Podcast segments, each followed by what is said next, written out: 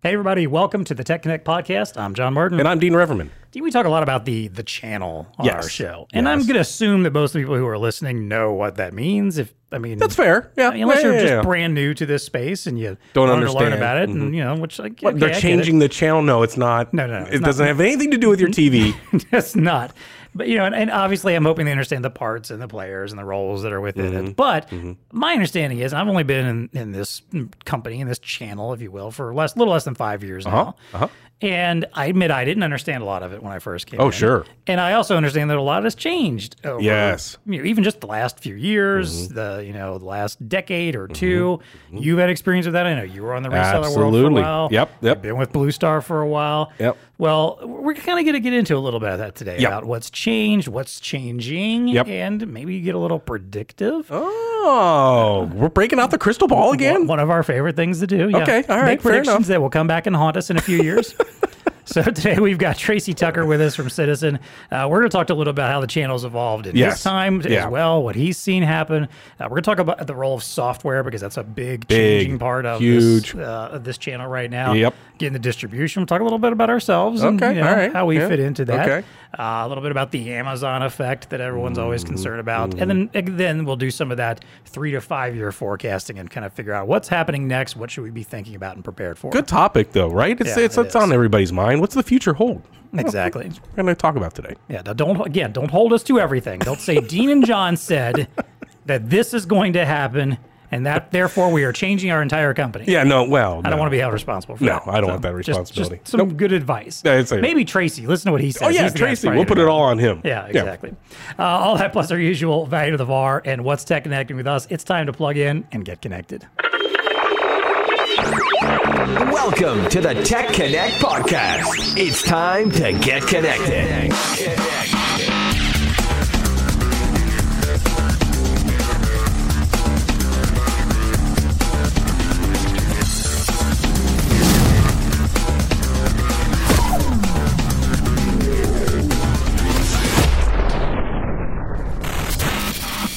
All right, as I mentioned, our guest today, Tracy Tucker, is the Senior Director of Channel Sales for Citizen. Mm-hmm. Uh, Tracy, welcome to the show. Thank you so much for joining us today. Actually, I believe you told us earlier you're almost almost more of the supply chain guy at Citizen now. So explain more about your role, how it's changed, especially in this crazy new dynamic, which is a perfect reason why we have you on the show because you've experienced this change. And give us a little bit of your background.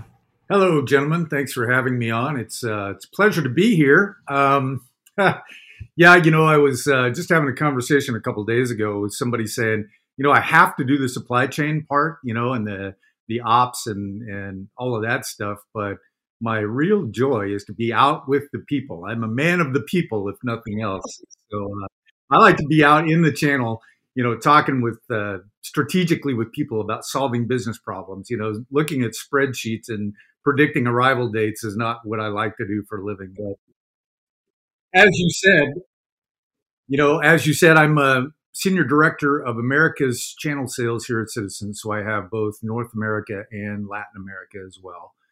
And I've been at Citizen for, I'm in my 11th year, almost 11 years I've been at Citizen. And before that, you know, I, I started in the POS and barcode industry right out of college. The first job I had was with a manufacturer in 1988. And so I've seen a lot of change in that period of time. Uh, you know, I, I say that there's got to be another way to make a living, but I haven't figured out what it is. Once you're in, you get kind of roped in, right? Yeah, it's like you know, it's like the Hotel California. You can check out, but you can never leave. you know?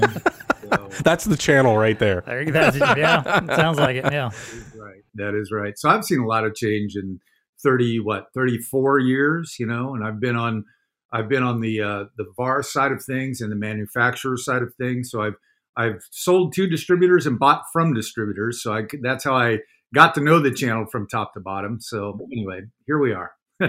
No doubt. Well, then, okay, then let's talk about that experience, that 34 years you mentioned in the channel. What have you seen evolve during that time? Like, what has been some of the big cataclysmic changes that have happened to get us where we are today? Sure.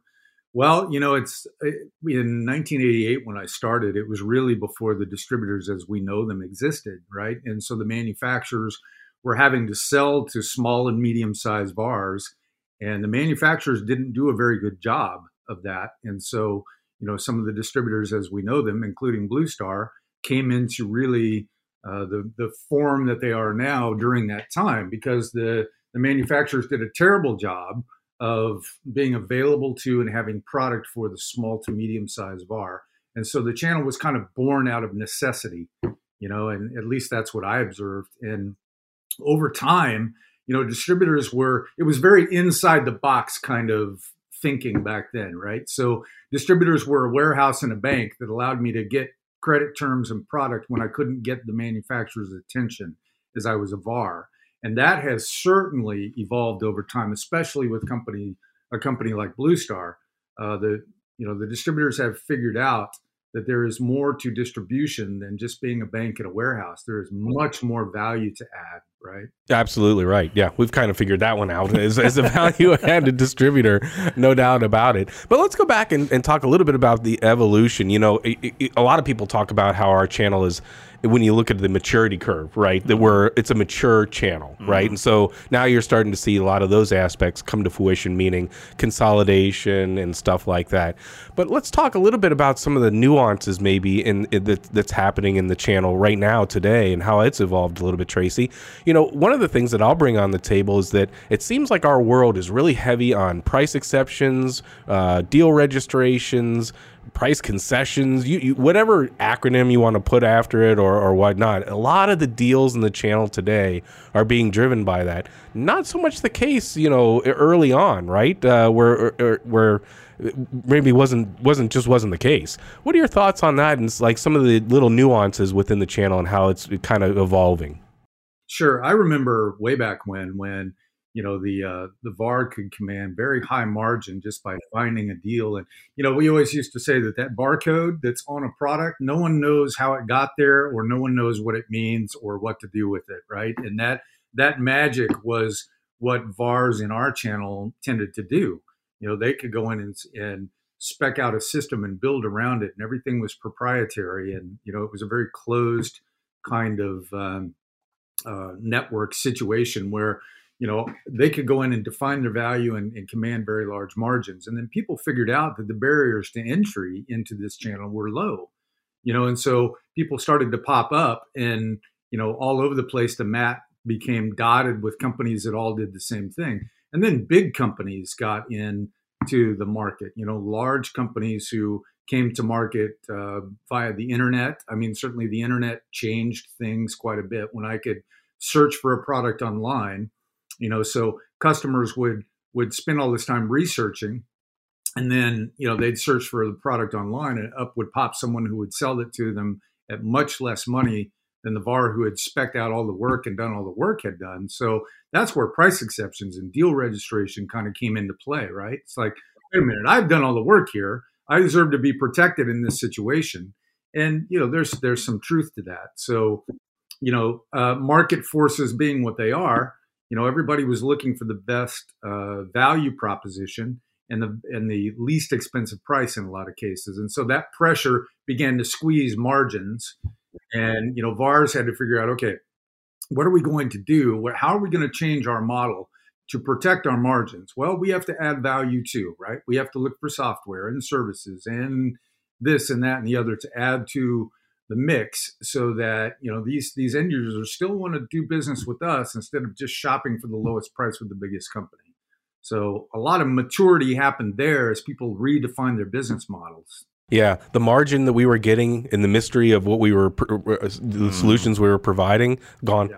Yeah, yeah. there's no there's no mystery there anymore. So your your points, which is not a bad yeah. thing, you know. No, right, and you it just means you got to change your business model. Exactly, yeah. and I think that that's where a lot of folks are today is trying to figure out well how do we get some of that margin back.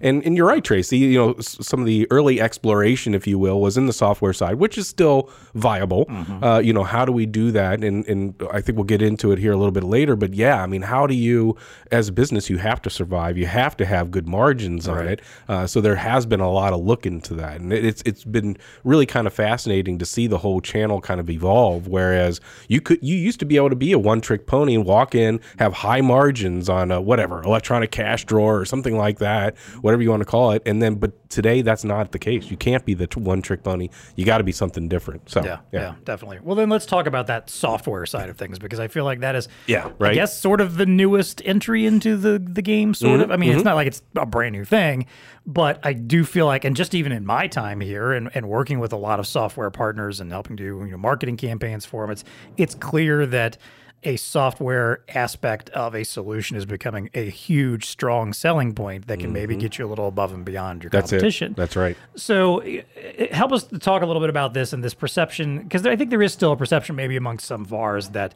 that software companies, these ISVs, TSEs, whatever you want to call them, are are still the wild cards, and you know, not my problem. I don't know if I want to get in into this. Uh, I'm afraid they might take business away from me somehow. You know, I, I'll let my customer deal with that part of things. Uh, how does Citizen look at that, the role of software companies, and how is it continuing to change? You know, it's interesting. There's um, there's an old school group of people that you know I've known for 30 years who say, "Look, we just do this and we stay within our core competency and we crush it. You know, we do it really well, and we like to sell hardware and we like to sell media and all those things that they do. Very, you know, very inside the box uh, auto ID, if you will, uh, kind of thinking. Then there's a new generation of people who are pure software and and uh, solutions oriented who wouldn't know a printer if they tripped over it. You know what I mean? So uh, it, it, it seems to be two vast ends of the spectrum. I think the companies that are growing and capturing share are the companies that get the uh, the blending of the two. Right? Um, as a manufacturer, you know, my team and I, I'm surrounded by a bunch of uh, veterans, uh, industry veterans, and outside the industry, business savvy people.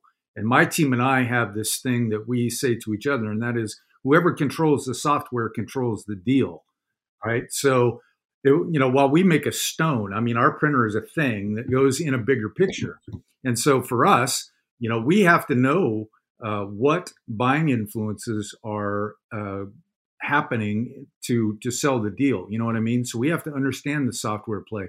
We have to understand all of the adjacent technology to us to figure out what the ecosystem looks like and what our role within it is.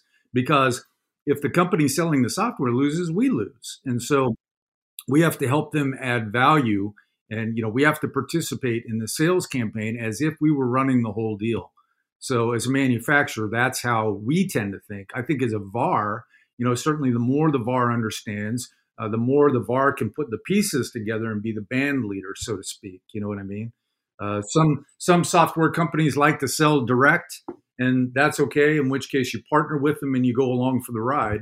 Uh, but some companies like to license their software. In that case, the VAR needs to know what all the buying influences are and what business problem they're trying to solve. As a manufacturer, we have to be smart enough to know the difference so we have the right partners because whoever controls the software controls the deal. I would agree with you. Uh, You know, I was reading up on an article that, and they kind of put it this way, which I thought was really good. Many channel partners are creating all sorts of, and this is the key phrase, intellectual property and becoming kind of more, looking more like vendors. Right, and, right. and and I think that this is really accurate in the sense that if you're a solution integrator, again, you're not a one trick pony anymore. You're looking for intellectual property that you can build through a network of partners, many of them being software uh, partners, uh, that you can build a tech stack that we talk about and solutions that you're taking to the marketplace. But you're building your own intellectual property, meaning uh, these are things that you can now take to market, that you can replicate, you can scale, uh, those types of things. That's what this new breed of channel partner, I think, is is trying to look for. Whereas,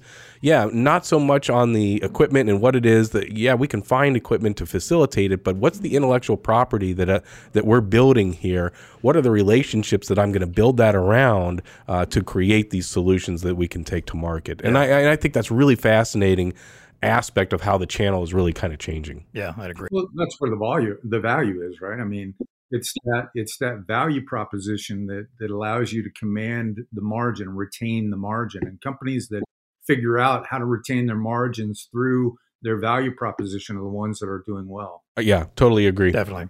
You know, and I appreciate also that Citizen understands the idea that like, hey, you know, we we have a thing, but we're not the only ones that have this thing. And if we're not playing along, you know, in the channel, if we're not playing along with these software companies, if we're not recognizing what they bring to the table in addition to us and, and asking the question, it's it just goes back to some of these like sales fundamentals we talk about or the Mm-hmm. the, the stuff that we we talked with with Cordy about, you know, over several episodes about understanding your customers and figuring out, you know, what are their pain points, what makes them tick, where are they in the buying journey right now.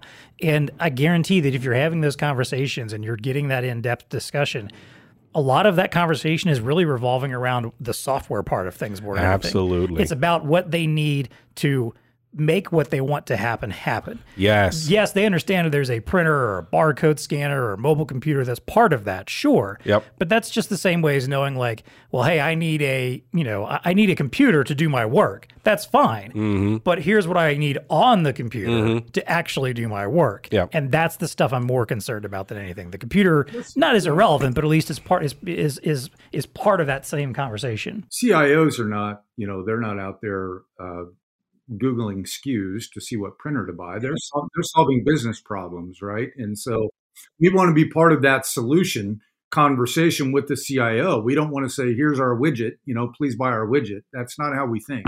As a manufacturer, if we're thinking that way, then we're losing ground. Yeah. Definitely. Business outcomes is the phrase that I would bring Yeah, into I the dialogue, Yeah. right? Because solution providers need to focus on what the business outcome is for their customers. And whatever that is, the intellectual property built to facilitate the business outcome, these are the people that are gonna that are gonna win in the new channel, Yeah, if you will. I Yeah. agree. Yeah.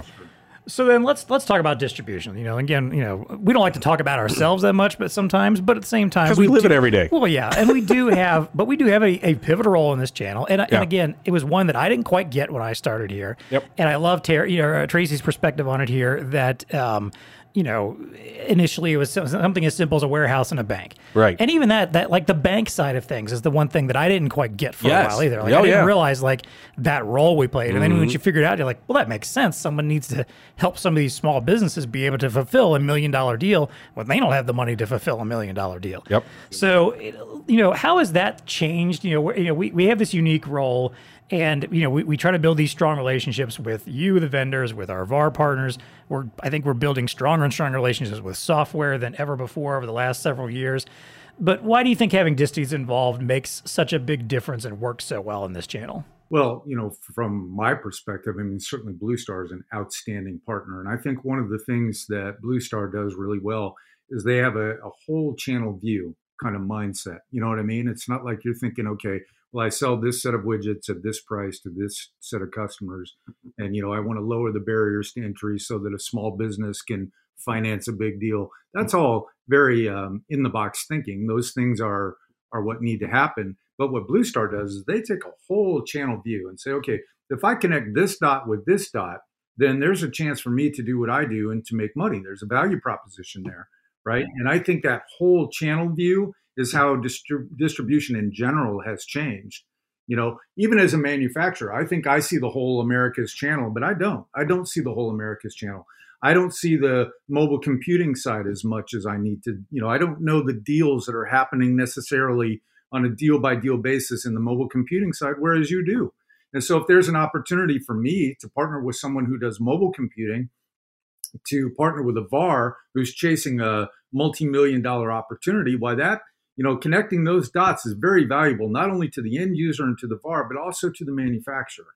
Absolutely, and I think that's the healthy role of a distributor, even moving forward. Right? It's it's it's beyond pick pack ship. You know, that's that's not, and it's really interesting the perspective you brought early on, Tracy. That you know the small to medium sized businesses weren't being you know uh, serviced by a distributor at all. You know, a lot of vendors were going direct and created a lot of issues. You know, around financing, around those types of things. And, and to be honest with you, manufacturers don't want to get into distribution, and and that's fine. So distributors like in what we do is we saw the value add proposition being much broader than just a pick pack uh, ship. So, Yeah. and I and I think that that's even important as the channel continues to evolve. Right, we're all evolving. Distribution is not immune to that. We're going to continue to evolve as well. But the good news here is embracing the ecosystem so that the the partners can enjoy that combined intellectual property that we're all building to grab uh, to gravitate towards new solutions that we can bring to market. And that's the key. Yeah, moving I agree. And I think there's a there's a great story there too about the idea of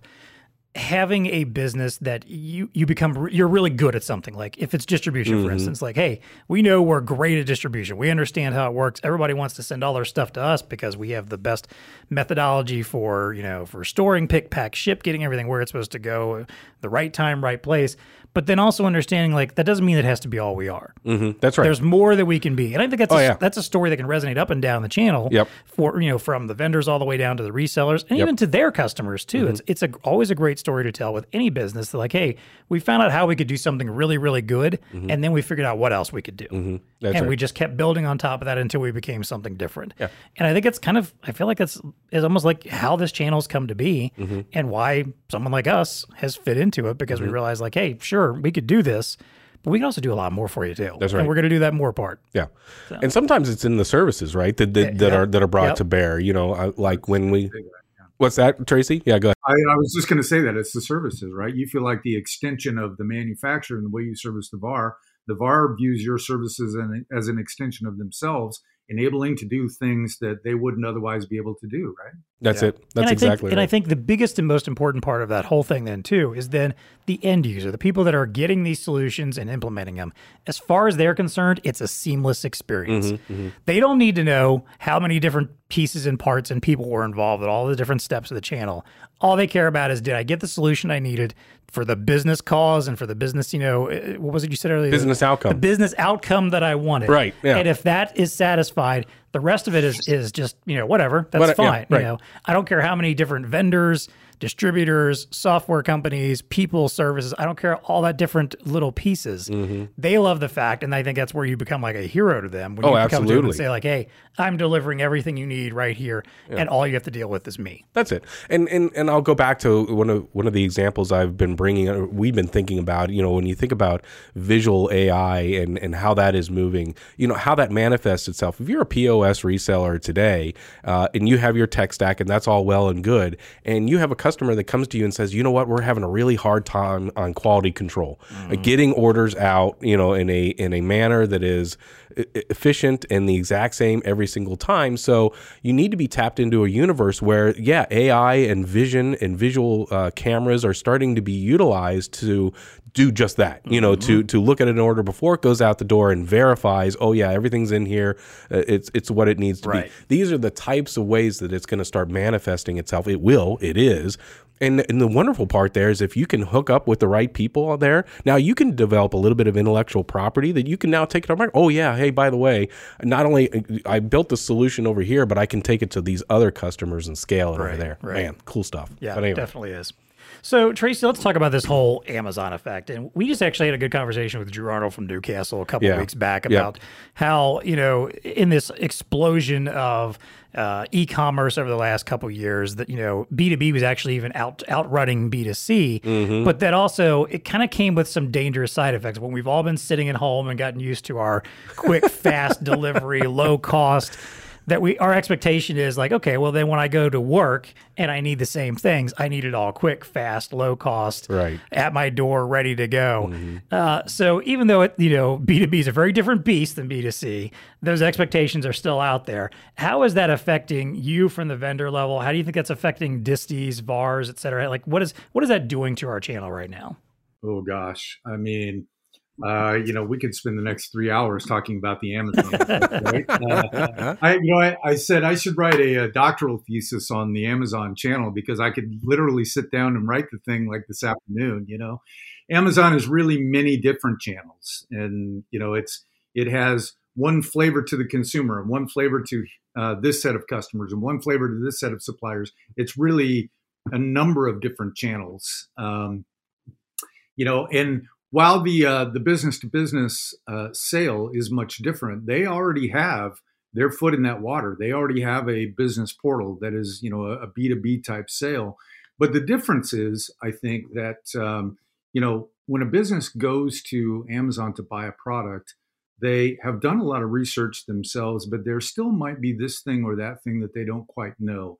And trying to get that answer through that portal I think gets frustrating for for end users. You know, it gets frustrating for people who don't understand the channel top to bottom and live in it like we do. You know, um, and so I think there is still some some nuance there, some some added value that uh, that certainly our channel can provide. But you know what I saw happen a few years ago is I, I predicted that um, just because you know not because I'm smarter than anyone else, but just I I read the the things that I saw and I said, you know, these guys, Amazon, are going to go to directly to manufacturers and negotiate single digit margin deals and put the product in their own supply chain and bring it here.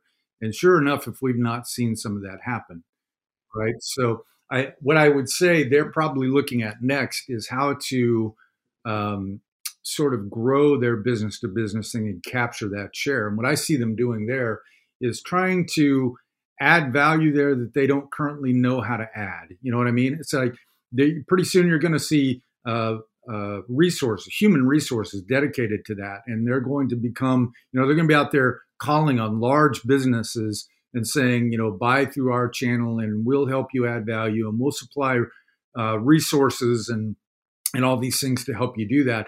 I think they're still figuring that out, but I think they are going to figure it out. Yeah, it, it, seems intuitive, right? I mean, they're such a beast.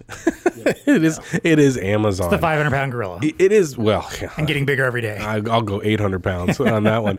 Uh, but you know, I don't know. I have some hope here because I, I think it's going to take them kind of where Tracy was going there a little bit. I think it's going to take uh, a beast like Amazon a little while to figure out all the nuance. You know, that's a word I use, and and as I've grown to appreciate the channel and and and the business that we're in, there is a lot of nuance, mm-hmm. and and and it's hard to automate a lot of that, right? At the end of the road, can they can they throw up a printer online and and have it at a as skinny a margin as possible? Yeah, but a lot of manufacturers are pushing back on that because they realize that you know that's going to have a, a negative impact on the channel right. that, that they built a business on that, that there's some value behind i mean we, we've just talked about it a solutions integrator or whatever a var solutions integrator whatever you want to call them today a, a channel partner has to be able to, to develop these solutions you can't necessarily automate that so right. I, I think that it's yeah maybe they'll figure it out but i think it's going to take them a while to figure out a channel like ours or the IT channel uh, that is a little bit more in that value proposition of, of having to figure things out, right? It's not just as easy as, oh, here's the book I want. What's the price? Is it, right. it's it's it's cheaper a little bit used. Uh, okay, here's the printer I need, but how does this fit into the whole thing that I'm building?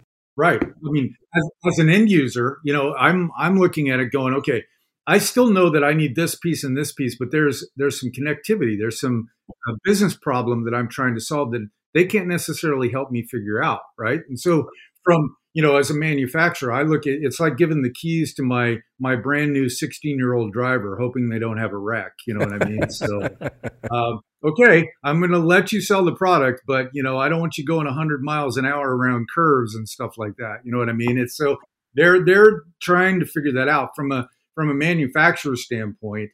Um, I like the stability of partnering with people who know what they're doing because it has a tendency to protect everyone's value proposition.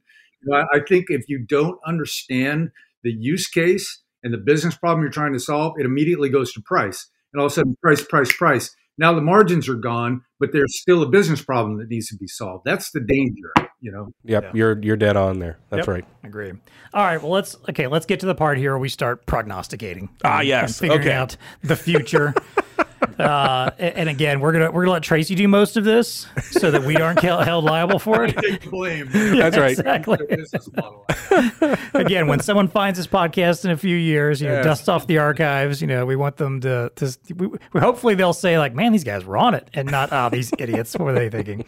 So, Tracy, let's let's do a little a little future forecasting here. What do you think this channel is going to look like? And we're, we're not we're not going way off in the future. Just over the next three to five years or so. I mean, I don't know if we're going to be out of this pandemic endemic right sort of you know like uh, supply chain cluster you know like there's a lot of stuff happening right now that i could still see hanging around in a few years so what do you think happens next gosh um, in our channel as a whole i think uh, you know it's going to continue to mature but in different ways i think people are going to get much more savvy about you know manufacturers are going to have to figure out that look we can't just we can't just cookie cutter widgets and hope for the best, right? We have to change the way we sell and, and our value proposition that separates me from the other people who make printers. You know, um, I tell my team that look, you know, no VAR has um, 100% market share. So go to your VARs, figure out what their um, their deal filter looks like, what defines their piece of business, and then go prospect as if you're them.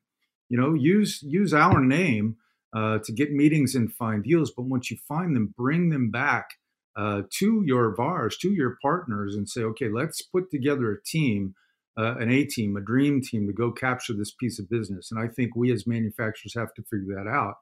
Um, I think that you know the distributors have to figure out how to just take you know prevent taking one dollar from this pocket and just putting it in this hand and putting it in the other pocket the, the share shift that takes place you know what i mean? And and distributors will uh, are have done a good job of figuring that out. Well if i do business development at the distribution level then i can enlarge the pie so that we can bring uh, suppliers and buyers together to grow the overall business. And you know what does that look like three to five years from now well, I think the army of people that are doing business development, even at the distribution level, and cultivating new VARs and new solutions, I think that is going to continue to mature. And then I think the VAR is going to have to figure out how to change the way they sell. You know, as we said, whoever controls the software controls the deal. So, you know, they they have to think as a service. They have to think leasing. They have to, you know, I sit on these these calls with uh, tier one end users, and I hear the analysts pepper them with how are you going to reduce capital expenditure? And they say we're going to we're going to lease things and we're going to do as a service. And so i tell the vars hey guys this big tier one end user just said they want to lease product and you know and do as a service. So customize a message to go to them you know and change the way they sell because a lot of VARs are not thinking that way. Some are some aren't you know. But i think that maturity at all levels um, engagement with the uh, the end user and understanding the use case from the manufacturer of the widget to the VAR who gets the purchase order. I think all that is going to continue to evolve.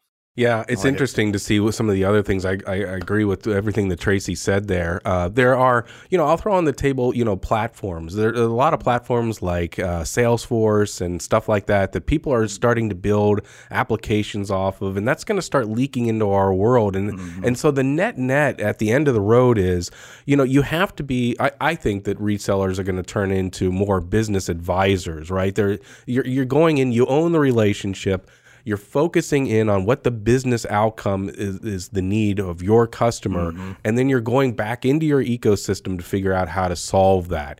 Uh, and a lot of it might be platform based, you know, where they're going to try to lead people on to, uh, you know, utilizing different aspects of a platform to facilitate these different business outcomes. But it's going to be it's going to be wild in the sense that it's not just it's not just point of sale. It's all the stuff that goes into the business and operating a business efficiently, you know, through the utilization of such, such things as AI or machine learning or or those types of things. I mean, these are the things where people are just going to have to get involved in. Um, so, you know, the software development community is just is is going to be as rapidly growing as ever, and trying to keep a pulse on that is going to be really important as well. So, I don't know, three to five years out, you're going to see this blurring. I think uh, maybe of between ISVs and and VARs and you know their desire to have that intellectual property in house mm-hmm. and be able to mm-hmm. white you know what do they call it? White glove it or white box it or where they can go out and sell it. Right right. Uh, uh, is the word i'm looking for there. Uh, but the ecosystem i think is going to remain healthy and be more and more important to leverage as folks go out there and, and implement these solutions. Yeah definitely. Yeah. you know i think if i'm even going to distill down what you guys have both been saying even a little bit more simplistic customization mm-hmm niche business cases and business solutions. Yep. Like I think it's all about this idea of when someone says to you, I want to do X, Y, Z, instead of saying, well, I can do X and Y, kind of Z, but I've got this and this would be good enough. Mm-hmm. You're saying, okay, I'm going to get together with all my folks and make X, Y, Z happen. Mm-hmm, mm-hmm. I think that's what it comes down to. Yep. Because I think if you the the companies that are willing to say that and back it up and do it are the mm-hmm. ones that are going to survive, mm-hmm. thrive. The ones that that people are going to keep coming back to, saying like, "Man, I loved working with them." Because I told them exactly what I needed to happen and they made it happen. And I think you can you know grow off of that. If you if you take on the mentality of being a business advisor, which I really think channel partners are going to have to do, it's also once you get the initial install, it's going back to those folks and saying, "Hey, by the way, I've been working on these other bits of the I solution that I Yep. think can augment your business and improve your business, and here's how, and those types of things. Yeah. This is what you're going to need to have you can to do. set you can set the direction. There you go. Yeah, yeah, yeah. Moving mm-hmm. forward too, when you can do that, when you can say like, "Hey, sure, I can accomplish all of this for you," but you know what? I also think that this could be very important for your business, or it. go to, going to another industry and saying, "Hey, look, we've been doing great work over here with this." I feel like there's, and you mentioned that earlier, like if there's Mm-hmm. a there's an application for your particular business out of this as well. Mm-hmm. Here's why. Here's all the research and all the work we've done. And I think people that come equipped with that and are willing to put in the work Yeah, and the right. effort are the ones that are going to really stand out over the next Agreed. few years. Yeah, agreed. And if I might just interject really quickly, I think the companies that are nimble, that can change, you know, they listen. There's something to be said for sticking to your core competency. There's no question about that, and you have to crush that. You have to know how to do that, but you also need to understand adjacent technology so that when things change, you can reshape who you are and what you do to meet to, to go where the where the uh, where the demand is and where the the business as the business case. We all found that out during the uh, pandemic, right? That's it. Yeah. suddenly, um, you know, uh, a company that makes point of sale printers had to find uh, something else to do uh, for about a quarter and a half, whole, you know, while everybody shut down. So what we said is, okay, what else do we have, and how can we help our reseller uh, partners uh, continue to make money in this apocalyptic world of you know nobody's buying point of sale printers, you know? So I think using speed as a weapon, you know what I mean, being able to change and redefine who you are. Yeah. But and that's just it though, Tracy. You you hit the nail on the head there. This idea of the companies I think that are that you know were going to do well versus the ones that weren't are the ones that didn't get in that same situation and go, oh no, everything's on fire. It's all going to end. Mm-hmm. Yeah. How are we going to deal with this? Let's lay a bunch of people off. We're gonna we, we may not survive this. And the ones that said, okay, well I guess we can't do this right now, and that sucks because it is obviously our business. Let's figure out what else we can do to help. Mm-hmm. And I think that's and let's be honest. While again, I we hope there's never going to be another worldwide pandemic to shake things up the same way. You never know what's going to happen that's going to completely change the business. Yep. Could happen as soon as the next year. It could be 20 years in the future. And if your if your attitude is that same attitude of maybe I get disrupted today, but if I do get disrupted, I got to figure out what else I can do to help. That's a an awesome attitude to have to take on whatever challenges might come. Yep. Agreed. So. Yeah. All right. Well, hey, this has been a fantastic conversation. Um, I, I think we made I think we made sensible predictions. there. Sensible. Yes. Yeah, yes. I don't think this will come back. Nothing to too us. radical. Yeah, right. Yeah. Exactly. Yeah. we didn't say like you know I don't know like you know no one will ever need a printer again in the future. It'll all magically it will magically appear right. out of the cloud. You know I don't know. Like we're, you know, we didn't we didn't do stuff like that. There's still a segment that always wants a receipt. I'm just saying. That's it. That's it. Yeah. exactly. So, uh, hey, let's take a moment. I want to thank, as always, our Tech Connect sponsors uh, Datalogic, Elo, Epson, Intel, Honeywell, and Zebra. Thank you so much for supporting the show. And thank you to Citizen for supporting this episode and lending Tracy to us. We appreciate him today. Uh, as always, uh, if you like the show, uh, if you're watching on YouTube, hit that like button, subscribe to our YouTube channel. Uh, we definitely would appreciate that. There's all kinds of great content we're always putting out there, and you won't miss a new episode. Uh, if you listen on Apple Podcasts, Spotify, leave us a five star rating and review anywhere you listen. And hey, more importantly, if you like the show, share it with somebody else. That's Uh, right. Send an episode that you liked over to someone, maybe one of your customers, even if it's not, you know, if it's one of the ones that's not super channel specific, but Uh-huh. has just some interesting ideas, send it to a customer and say, hey, um, you, you may not enjoy all of this, but I thought the, this conversation, the 15 minute mark, was really relevant. Maybe we can talk about it sometime. Yeah, yeah, I yeah. don't know. Little business tip for you there. Uh, as always, if you want to connect with us and tell us your thoughts about the show or give us some suggestions for future topics, you can find us on Twitter at TechConnectPod. You can also email us techconnect at bluestarinc.com. All right, let's wrap things up with our recurring segments. First of all, our value to the VAR. This is where we kind of want to give you all a little takeaway from this episode, maybe something you can do today to act upon the, the conversation we've had. So, Tracy, what do you think are one or two things that VARs should be doing now to ensure that they're going to still be around, still be relevant for this channel future that we've described, even as short term as we went? Yeah, I think uh, the thing I would advise uh, resellers to do is to understand the whole picture, right? The whole business problem and your place in it, uh, and you know, change how you think. I mean, rather than just competing with ten other resellers selling the same piece of hardware, understand the adjacent technologies, uh, the things around you that are driving uh, the business decision, you know, the buying decision, and the different influences who are are there. And I think the better you understand the use case and the people involved in the buying decision and the people, you know, the business problems that are driving, compelling people to do things, I think the better you understand that, the more likely you are to win.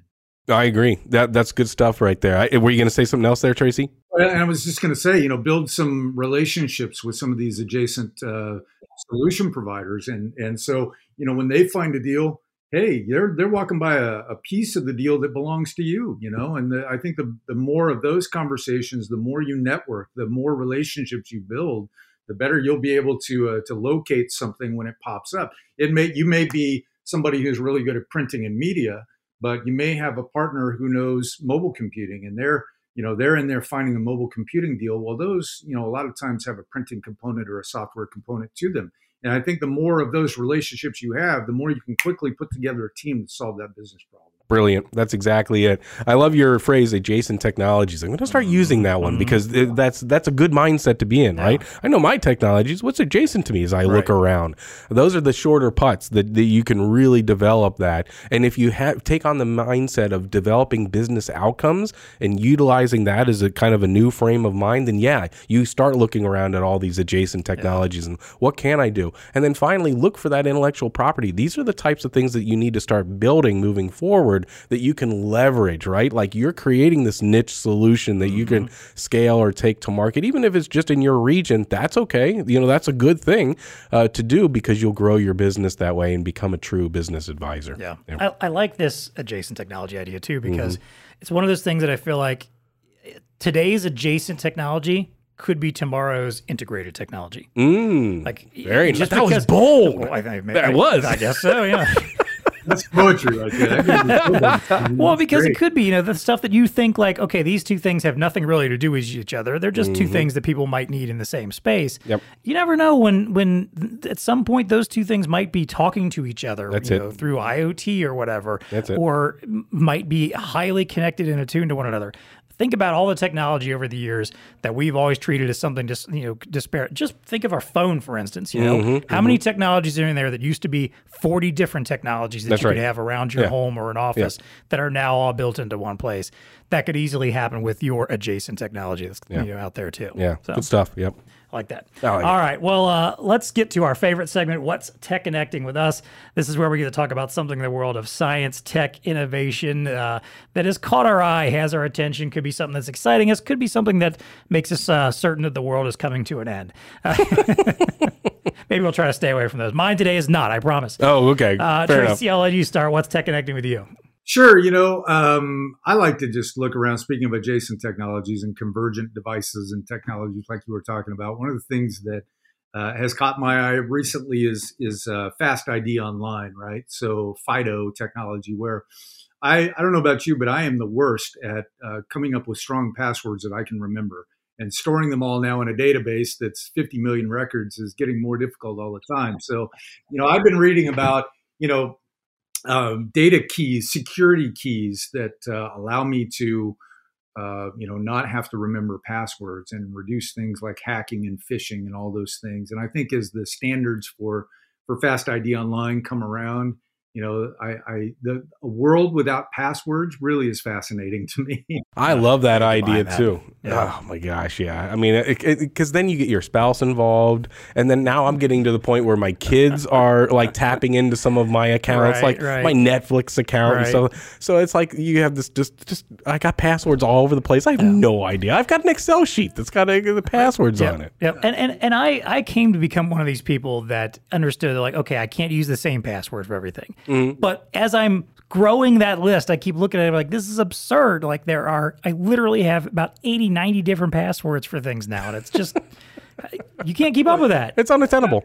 The, the browser says, do you want us to create a strong password? Sure you know, and it's 500 characters with, you know, 30 different, there's no way I can remember it if I forget it. So then what do I do? Right. So, you know, this, this FIDO technology was, was fascinating to me because now I've got a, a, a security key that's like a set of car keys, right? I plug it in and uh, suddenly I can browse everywhere because it's, it's confidently identified me so that when I check in and check over here and do this thing and pay this bill and do whatever it is, you know, I've, I've got one secure thing. But then I thought, well, what happens if I lose that? Right now, I'm back in the same boat. So you were talking about convergent devices. Well, now they're talking about being able to do that with your phone and using biometrics to positively identify you, and your phone becomes the key, right? I'm pretty sure that I'm always going to have my phone. So, you know, the, the security evolves um, in tech.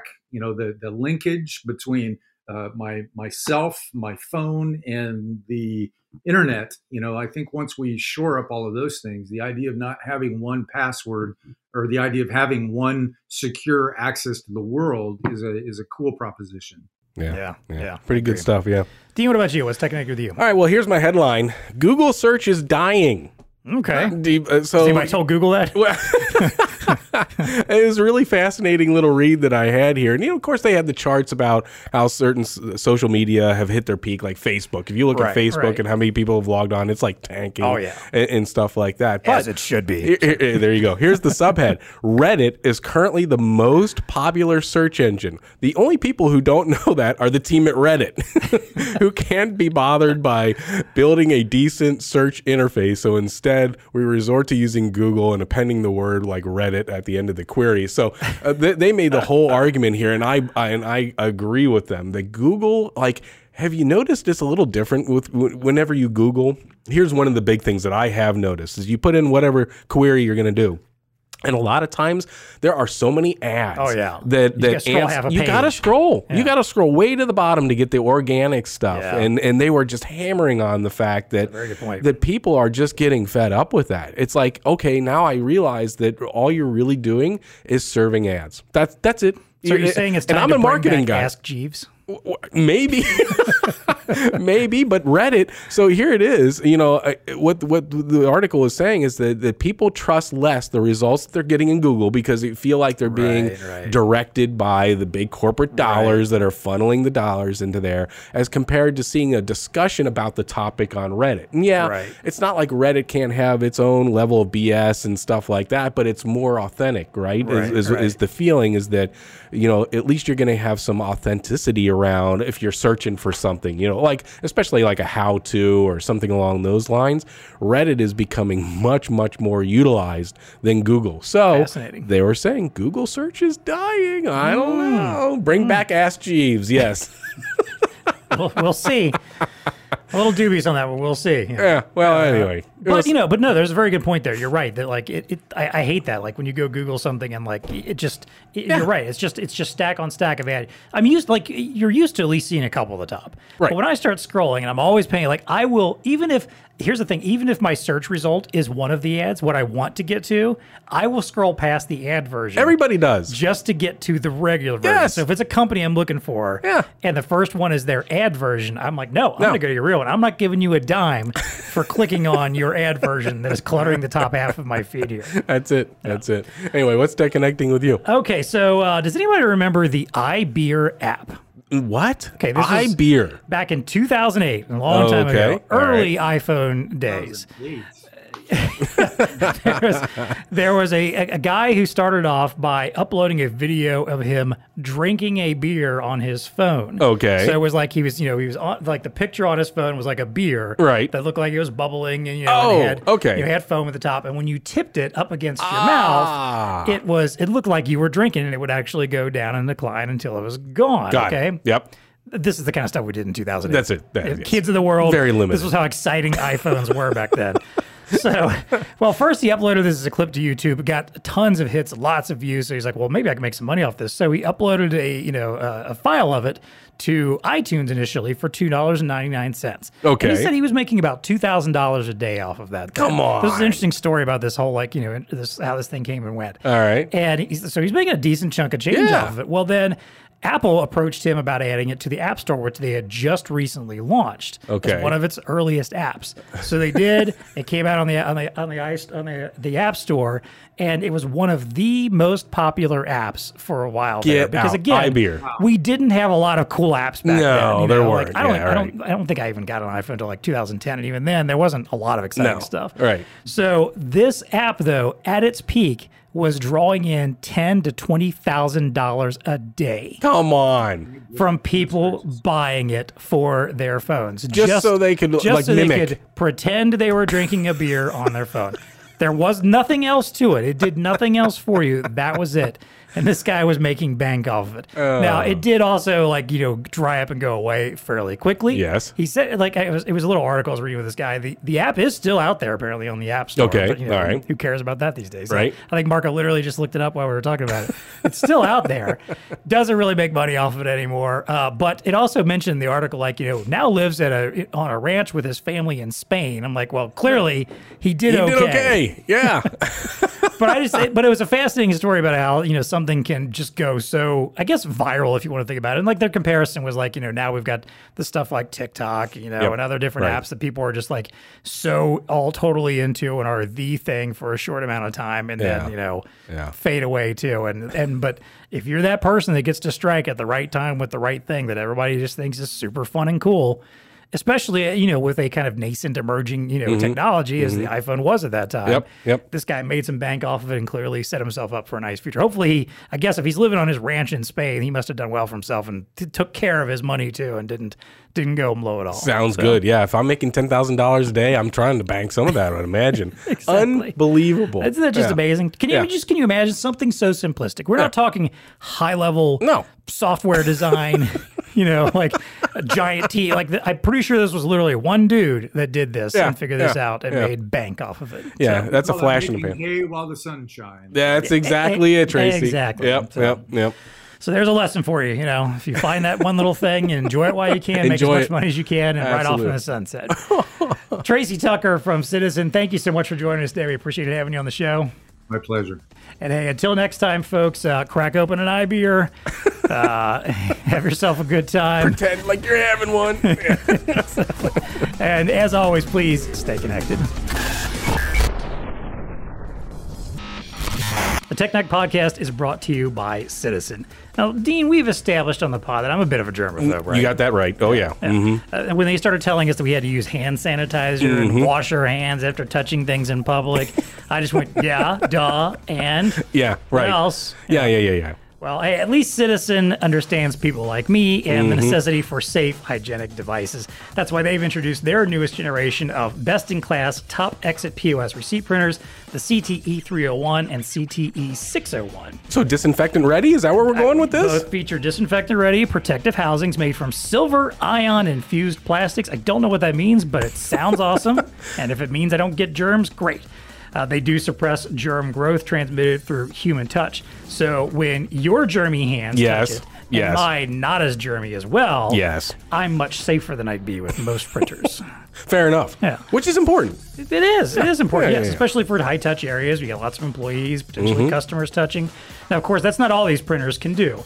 Both are high quality, small footprint with advanced print speeds up to 350 millimeters per second. That's quick. Plenty of connection options like USB, serial, or Ethernet. Uh, the 601 even has a Lightning port, uh, very important for anybody doing those kind of mobile POS, you know, or using a mobile device. Mm-hmm. Yep. One hand media, one hand media change, and an anti-curl function. I love this. So that when you get to the end of the roll, they don't start curling up into a I cylinder. I love that. I hate that. When I was in retail, it was something I always hated. Yes. Or when you got to the end of the printer paper and it started like bleeding red or green or something, and, was- and you had to change it. You're in the people- middle yeah. of a transaction. You're like, "Sorry, folks," and clunk Or clunk. you try to hand them this curled up receipt.